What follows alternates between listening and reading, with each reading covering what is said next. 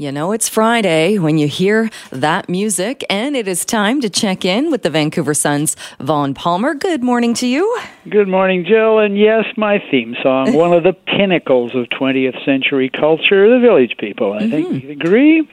Yes, indeed.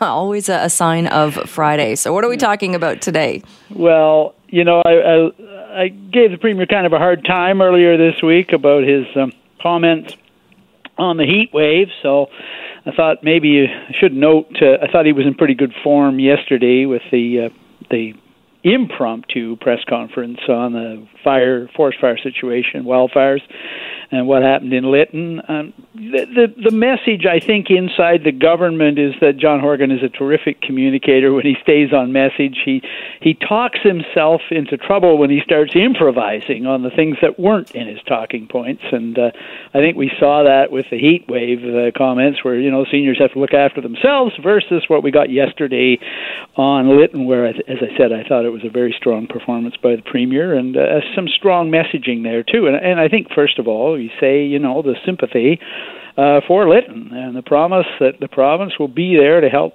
those folks rebuild because as we see uh, you know there's not much left of that poor little town. It's it's gone. So that's a big challenge. Um the other thing that really struck me about what uh, Premier Horgan and uh, Emergency Services Minister Mike Farnworth talked about yesterday is um, it, it's a wildfire emergency in BC, all right, but it's also now an annual event. Uh, Horgan will be marking his fourth year as premier in a, in a few weeks, in 18th of July, and this will be the third summer of emergency situation regarding forest fires. So it's not an unexpected event. It's now becoming an annual routine in British Columbia.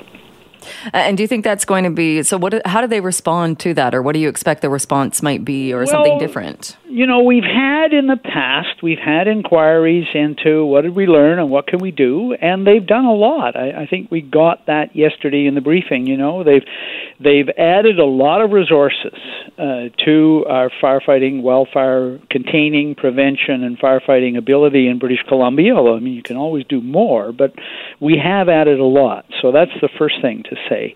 Uh, the other thing is the protocols, preventions, and and dealing with are better. And you only need to go back to some of the really bad years in the past and realize we've gotten a lot better. But the other thing, you know, Jill, is is is look at what they're up against. This this fire in Lytton. This is we've got wildfires now that are so ferocious and so fast moving. They generate their own weather system, their own lightning storms that start more fires. Uh, they just had minutes to get ready in in Lytton. It's I don't know how much prevention and precaution you could take. So uh, we've entered a, a new era. It's related, of course, to you know climate change. Uh, it's related to hotter fires, more dangerous fires, more fires, and you know I, I, I think the government is expressing sympathy for the community. I think you also have to recognize that when we get to this year's postmortem on the firefighting season, uh, we're going to have to look much more seriously at what can be done in the long run. Uh, do you think they're going to separate it though and take a look at what happened in Lytton? And yes, it was a wildfire that that sparked and took off within minutes, but different from say wildfires, though the other ones that we see burning that that we do have a bit of warning and might lead well, to an evacuation alert and then an order, or that do seem tend to play out a bit differently. Well, uh, you make a good point, Jill. Although you know, if you followed as as we all were doing on social media, the the situation in Kamloops. Um, that one was moving very quickly too, and the community got lucky and sort of dodged the bullet. But uh, I don't know how much of that was prevention and how much of that was good luck. I think that's one of the things. You know, the premier got asked about. I mean, he raised it. He said this is part of climate change. Um, and so he got asked, well, what are you doing about it? And again, I thought his answer was fairly realistic. We are doing things in British Columbia. You can always say we're not doing enough and we could do more. But John Horgan also emphasized, which I think is a case of realism, that it's a global problem.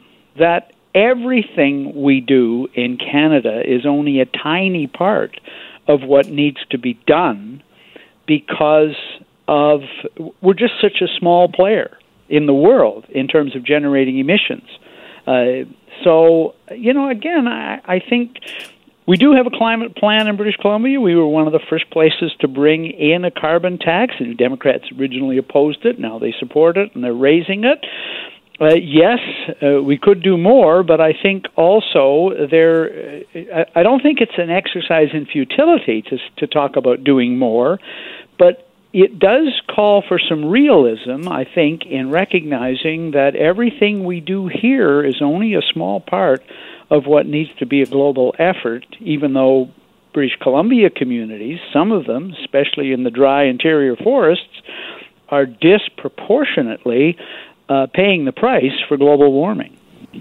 And I'm glad you brought that up because it can be a political hot potato, for lack of a better word, when when leaders and elected officials say that because it's true. As a country, we are a tiny, tiny part of the global issue.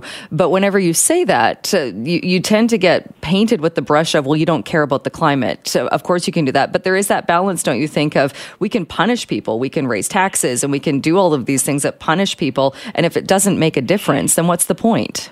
Well, that that is a that is I agree with you, Jill, and that is a challenge for political leadership because it it entails asking your own population to make huge sacrifices in terms of lifestyle and where you live and where you travel and the vehicles you drive and what you do and what you pay for energy and what you pay for raw materials and products. It it it's it's asking your population for to make a huge, significant changes of lifestyle and sacrifices, and then you go and they go.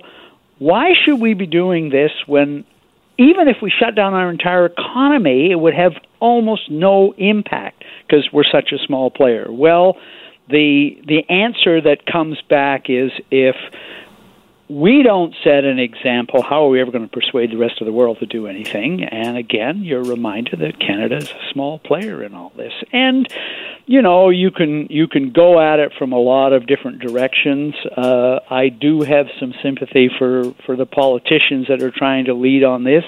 It is tough to get people to accept the need, for example, for carbon taxes when they aren't.